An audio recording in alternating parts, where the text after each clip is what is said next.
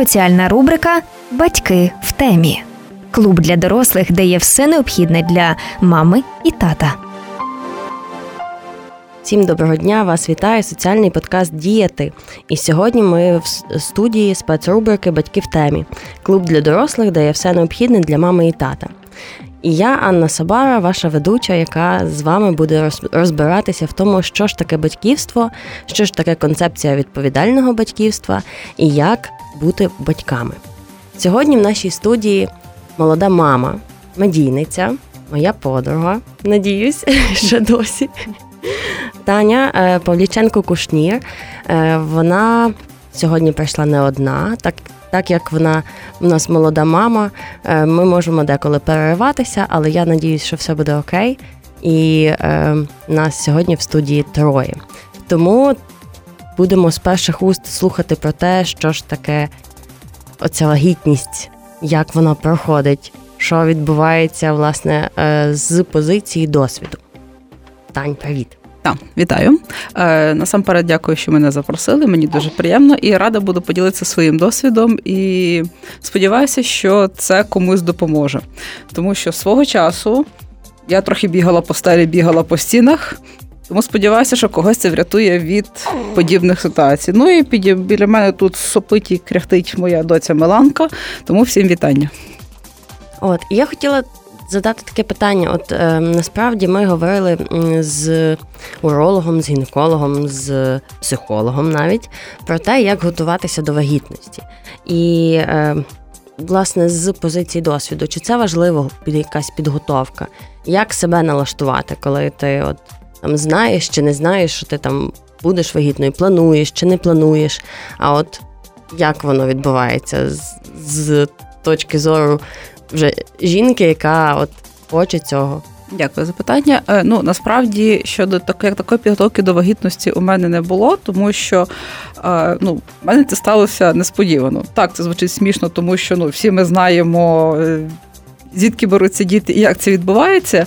Але в моєму випадку вагітність я розглядала, що це буде колись, років так, після 30, ближче до 40, коли я вже втрушу собі роботу, кар'єру і все решта.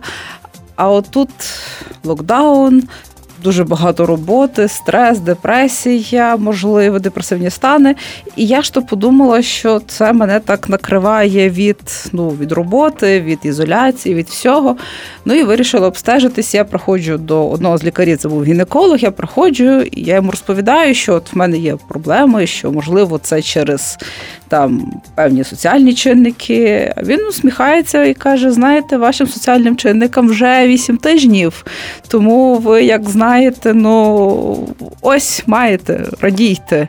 І це був шок. Я пам'ятаю. Кожен метр, який я проїхала від центру обстеження і додому, з двома паперчиками на руках, де був результат УЗД, обстеження, точніше, і заключення, що я вагітна і я на восьмому тижні.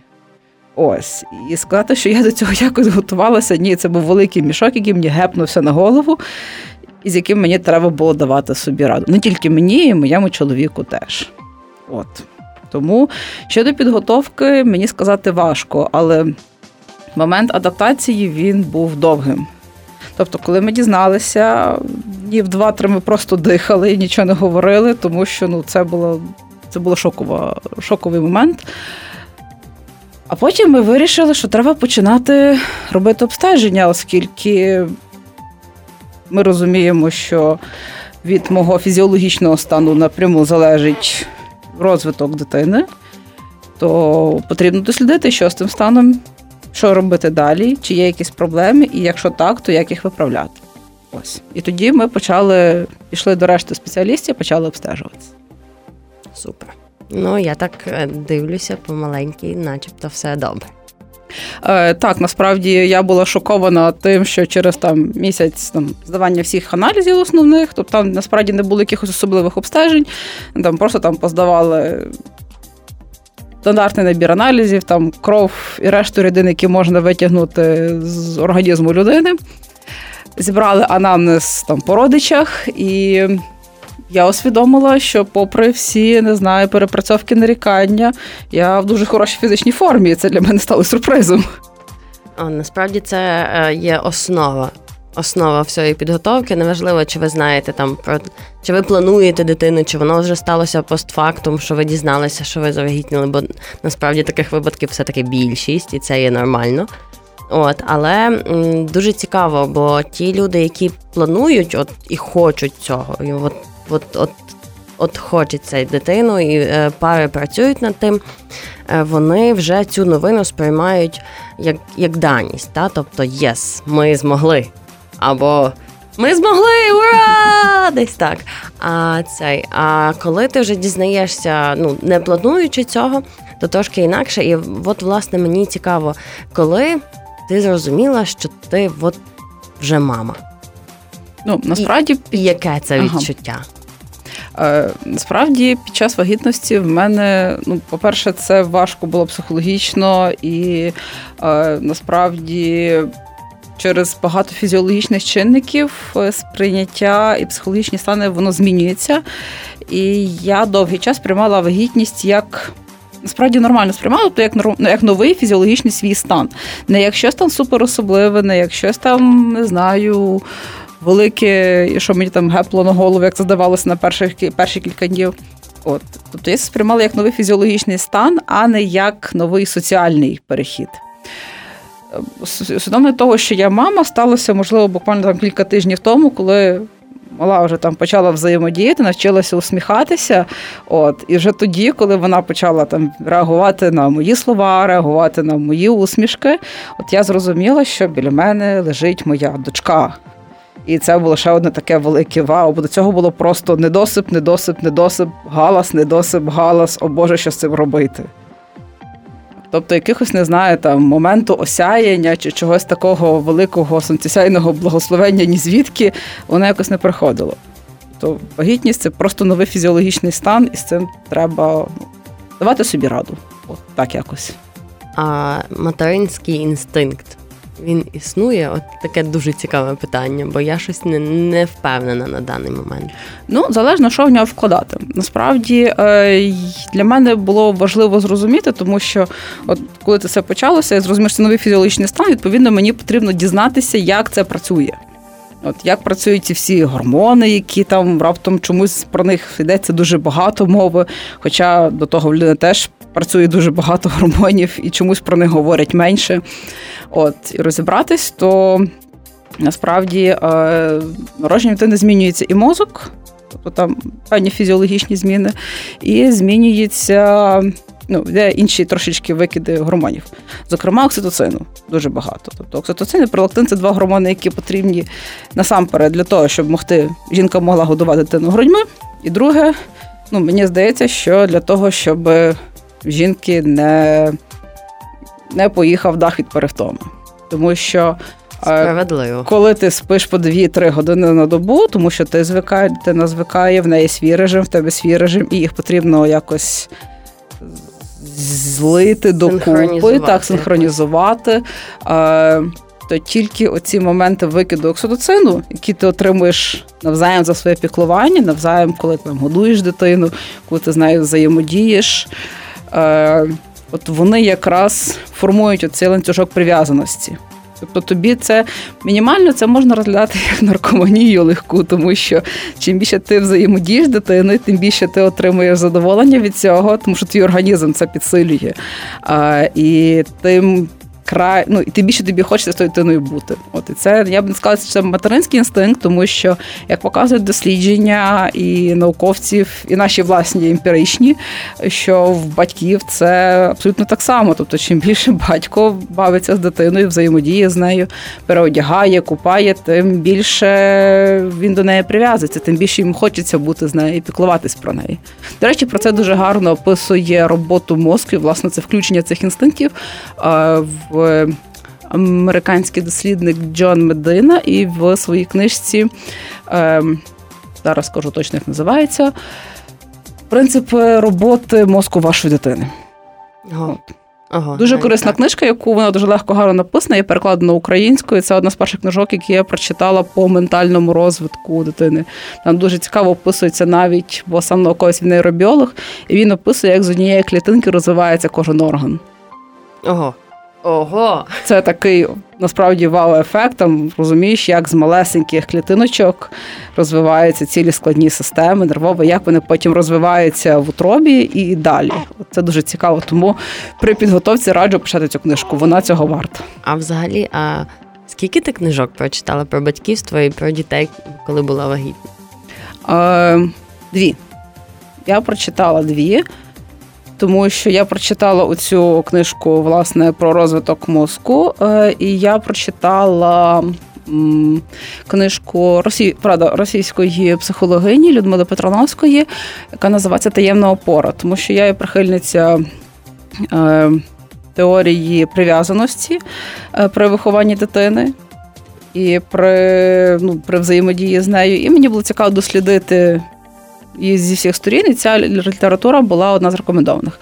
Е, решту інформації я дуже багато черпала з мережі.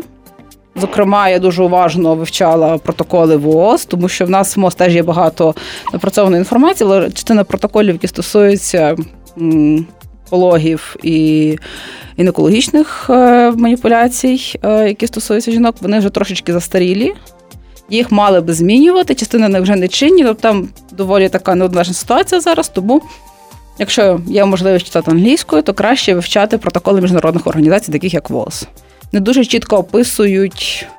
Абсолютно всі етапи е, взаємодії жінки, вагітної жінки з лікарем, жінки з лікарем під час пологів і після того. Тобто там є всі моменти прописані, і як мінімум ви будете знати що вам робити, куди бігти, і як до вас мають ставитися. А на якісь курси для вагітних ходила чи не ходила? Е, це теж така якась дуже цікава для мене тема. Е, так, насправді таких курсів є дуже багато, і під час пандемії їх вони всі перейшли в онлайн. І е, мене спокусили кілька лекцій в центрі, де я обстежувалася. Однак я подивилася дві з них, я поплювалася закрила і більше ну, вирішила для себе, що я краще фільтруватиму інформацію сама, аніж. Е, аніж витрачатиму гроші на ці курси. Пояснюю, ну, звісно, це особисто мій досвід. Багато в мене знайомих, які проходили там різні курси, і вони їм сподобались, вони їм були корисними. Ну, Мене насправді порвав один момент, коли на лекції про пологи акушер-гінеколог, якого представили як велику зірку, як великого спеціаліста. Він там жартував, харизматичний мужчина, все гарно. Ем, і Він хвилин 20 розповідав про те, як на партнерські пологи зібрати чоловіка. От серйозно, без жартів, що потрібно от вас перейме, а вам потрібно зробити чоловіку канапки, бо раптом він зголодніє в родзалі, а в нього ж бідного не буде чим перекусити. І не забудьте чоловікові взяти там перезувні капці. Бо раптом його заляпає і футболочку, бо, рап, бо там спекотно і він може зіпріти. Я так сиджу, слухаю це все, думаю, так, мені боляче, мені очевидно боляче і, можливо, страшно, бо це мій перший досвід. А я маю думати про те, що абсолютно доросла, дієздатна людина.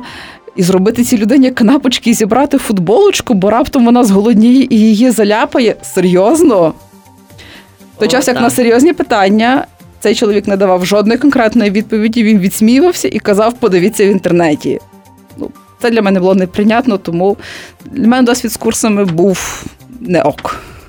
Так, ну насправді дуже добре, що є вони різні і. Е...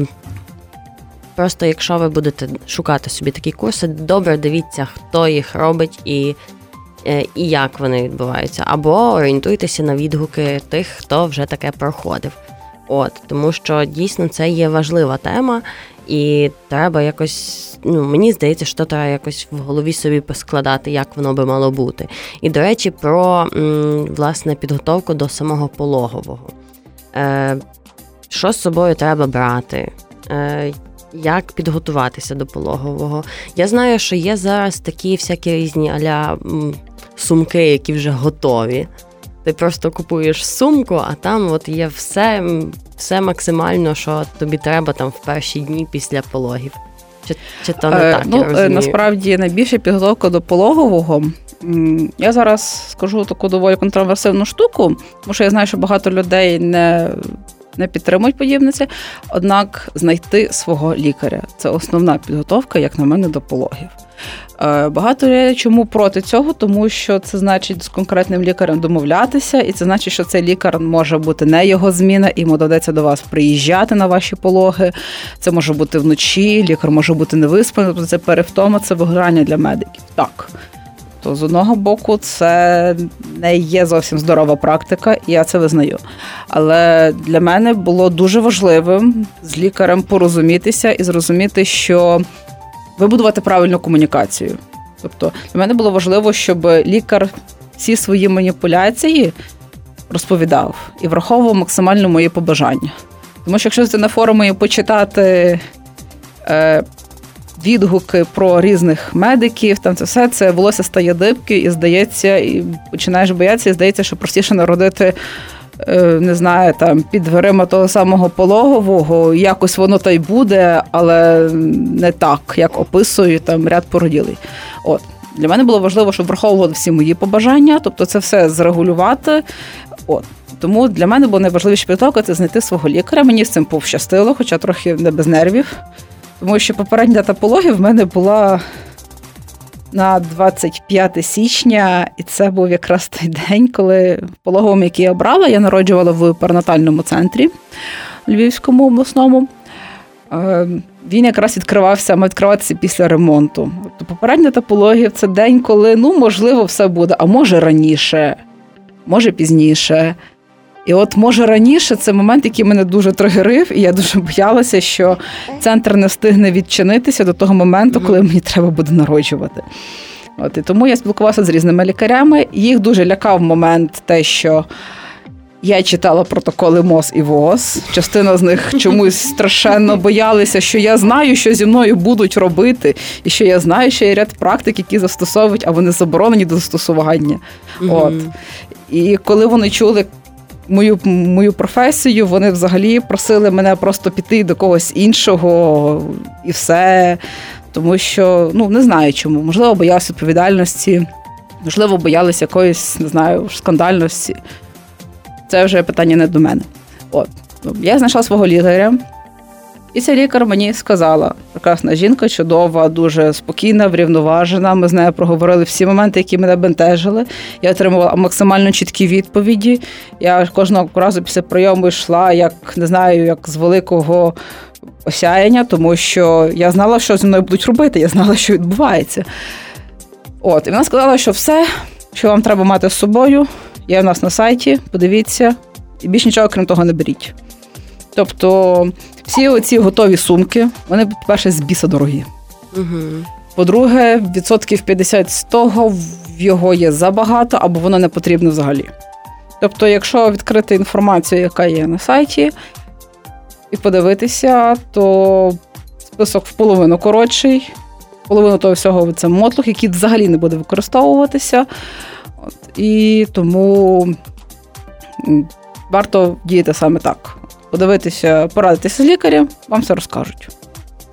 Ваш медик це є 80% успіху протікання процесу. Окей, а які е, є, ну, ми ж всі чули всякі різні стереотипи про вагітність. Е, стереотипи, забобони. Е, от. Які з них, може, навіть є є в них якийсь сенс, а які от зовсім не справджуються? Щось може тобі десь відклалося. Ну, щодо забобонів, це насправді кумедна річ. Я їх теж багато читала. В мою сторону прозвучав лише один: що ну ти ж знаєш, що тобі тепер ніхто не зможе відмовити. А я так стою і думаю, люди серйозно в це вірять. Люди серйозно вірять, якщо мені скажуть ні, то в них все миші погризуть. Серйозно. Судячи, наприклад, сьогодні, якщо маленька ремарка, сьогодні зранку дивилась новини, і напевно в Австралії дуже багатьом жінкам повідмовляли, тому що там машина нашестя. Ага. От там. От щодо забобонів, то більше я нічого такого не чула в свою сторону. Мені пощастило з оточенням. Вони такого не транслюють, або принаймні не транслюють цього в мою сторону. А щодо стереотипів, ну ми всі знаємо, які стереотип нам транслює взагалі медіа суспільство, що вагітна це жінка, яка постійно хоче їсти, яка постійно перепрошенням блює на всі сторони. Вона велика, то встане, поворотка і не розум... постійно плаче і не знає, що відбувається. Е, Так от, це все бздури. Тому що вагітність це фізіологічний досвід, і як кожен фізіологічний досвід, він є окремий для кожного з нас. Наш організм кожен проживає це по-своєму. Якщо, наприклад, моя подруга днями сиділа в туалеті і не могла з нього вийти, і там вже ж дрімала, тому що вона засинала постійно, то в мене були інші симптоми. Я, наприклад, е, я жахливо тупила. У мене сталося те, що називається «Mommy's brain». Е, я на роботі сиділа, я тоді ще працювала стрічкою новин, я відкривала текст, і я бачила букви, але я не розуміла, що там написано. Тобто та робота, яка мене раніше займала приблизно годину, вона мене розтягла годин на три. От, І цей ефект потім в мене переріс в е, материнську, те, що називається науковця материнська домінанта. Тобто зараз, коли я працюю з інформацією, а я для того, щоб ну, якось в мене мізки не застоювалися, я. Повіддававши свої робочі проекти, посидівши без них місяць, подумала, що мені нудно, і взяла собі два навчальних курси, один з яких триває досі. От то Інформацію по курсу мені потрібно прочитувати кілька разів, тому що в мене мозок спершу обробляє всю інформацію, яка стосується дитини. Тобто там одне вухо постійно моніторить, чи вона не плаче, чи вона там все з нею гаразд, чи вона дихає, чи все гара, чи все окей, чи вона не голодна. Ця інформація обробляється першочергово, а вже потім починає доходити, ага, у нас там лекція по історії літератури, окей, давайте подумаємо. І в цю сторону теж. Прикольно. А який який курс? Е, я зараз навчаюся на курсі письменницької майстерності від освіти. Курс дуже прикольний, так дуже широкий. Якраз от до червня, доти, поки от себе треба трошки тримати в тонусі мозгово. А більше інші стереотипи, ну це як фізи- фізіологічний досвід, я його проживала, ну просто змирившись. Та й все. Що би ти могла порадити майбутнім мамам? От щодо вагітності і щодо пологів, напевно. Ну, знову ж таки, щодо вагітності і пологів, знайти своїх лікарів, знайти того гінеколога, якому, з яким буде комфортно, який розкаже, який не буде лякати там, от і завалювати купою аналізів і якихось непотрібних препаратів, бо в нас люблять виписувати купу різного, а нехай би було. От і це насправді просто викидання коштів, а воно ніде не відкладається на непотрібні речі. От, Але який не буде ставитися, ну, типу, ну, вам добре, ну то й добре. Типу, окей. Е, Лікаря уважного, і, власне, він дасть цю інформацію, цей лікар допоможе з усім. Е, і підтримає, і розкаже, і розрадить. Тобто, от саме медик, те, що стосується фізіологічних станів, тут важливе. А що стосується всього решту, відрощувати великий дзен. Тому що дуже багато моментів будуть дратувати. Не знаю, наприклад, в мене там ті самі гормональні скачки викликали те, що я дивлюсь на пташку, я усвідомлю, що та пташка скоро вмре, я починала плакати. От, ну Просто я розумію, що моєму чоловікові теж потрібен великий дзен. І це потрібно ще більше цього дзену потрібно після пологів, тому що потрібно мати оце терпіння і спокій, раз за разом заспокоювати дитину і якось сповільнитися і проживати оцей день бабака спокійно. Ну, Тому що інакше буде інакше буде паскудно. Без цього величезного велетенського дзену буде дуже важко, в рази важче. Що цей досвід так є дуже непростим. Там, власне, в мене це наступне питання визривало: чи існує життя після народження дитини? Ні, ну я бачу, що ти жива, ти стоїш. Та, і мої мішки під очима навіть не перекрають 80% мого обличчя. Це вже плюс. Це точно. Та ми з Маланкою вміємо домовлятися, і двічі на тиждень надає мені виспатися, хоча б три години поспіль. Ну, це класно. Е, Насправді існує, але воно інакше не тільки через те, що воно трансформувалося, бо є тепер от така людина, яка постійно до тебе прив'язана, до тебе, до вас двох, до батьків. От, а І життя сповільнюється. Суттєво сповільнюється. Та, наприклад, на якісь справи, які там раніше робила за 15 хвилин, доводиться закладати годину, півтори, тому що постійно відволікається на дитину. А робити це все під дитячі крики ну так собі практика От. І знову ж таки, це фізіологічний досвід. Як пройшли пологи, як після цього жінка відновлюється. У мене все минуло легко, в мене все минуло спокійно, чудово. Е, І я от не знаю, я відновилася досить швидко. Отже, скільки часу я вже спокійно з малючкою бігаю, ну, окей, не бігаю, пересуваюся з переноскою, тобто в мене організм собі спокійно дав з цим раду. В багатьох жінок інакше. Тобто потрібно слухати своє тіло, розуміти, що це його темп, саме все відбувається саме так, як воно має проходити, і не підганяти це. І вже тільки від цього відштовхуватися, от не знаю, там хочеться йти гуляти, спокоїш дитину, йдеш гуляти, тобі ж мені хочеться йти гуляти. Там, не знаю, не хочеться, хочеться сидіти вдома, там закутатися в одіялку і тільки не знаю, тільки своєю дитиною там залипати в куточку в кріслі. Окей, залипаєш в куточку в кріслі, тому що це саме той стан, який потрібен для повної реабілітації. Якщо себе гнати, якщо давати собі копанці, казати, давай вставай, там не знаю, е, качай прес, бо ти поправилась там, чи там ще щось, якісь подібні речі, чи давай сідай за роботу, бо ти там затупієш. Це тільки додатковий стрес, додатковий додатковий негатив, який погано відіб'ється на фізичному стані пізніше. Тому та життя після вагітності є, просто воно повільне і з постійним супінням от поруч. Але воно таке дуже миле те супіння. Я так собі сижу, слухаю, і така. Та малючок тихенько спить в переносці, і та ергоадапти це річ, яка рятує у Львові, тому що возиком у Львові проїхати це, це, це треш. Добре, будемо напевно завершувати. Я тобі дуже дякую е, за те, що ти до нас прийшла, за те, що ви до нас прийшли, за те, що ви нам поділилися з нами е, своїм досвідом. Я надіюсь, що вам е, це було корисно. В студії в нас сьогодні була Тетяна Павліченко-Кушнір. Молода мама, медійниця і просто класна людина. І я маленька ведуча цього подкасту Сабара Анна. Тож будемо далі на зв'язку, будемо слухати наступні теми, і далі ми будемо говорити про самі пологи, е, також з різними спеціалістами. Дія ти соціальний подкаст Львівського радіо.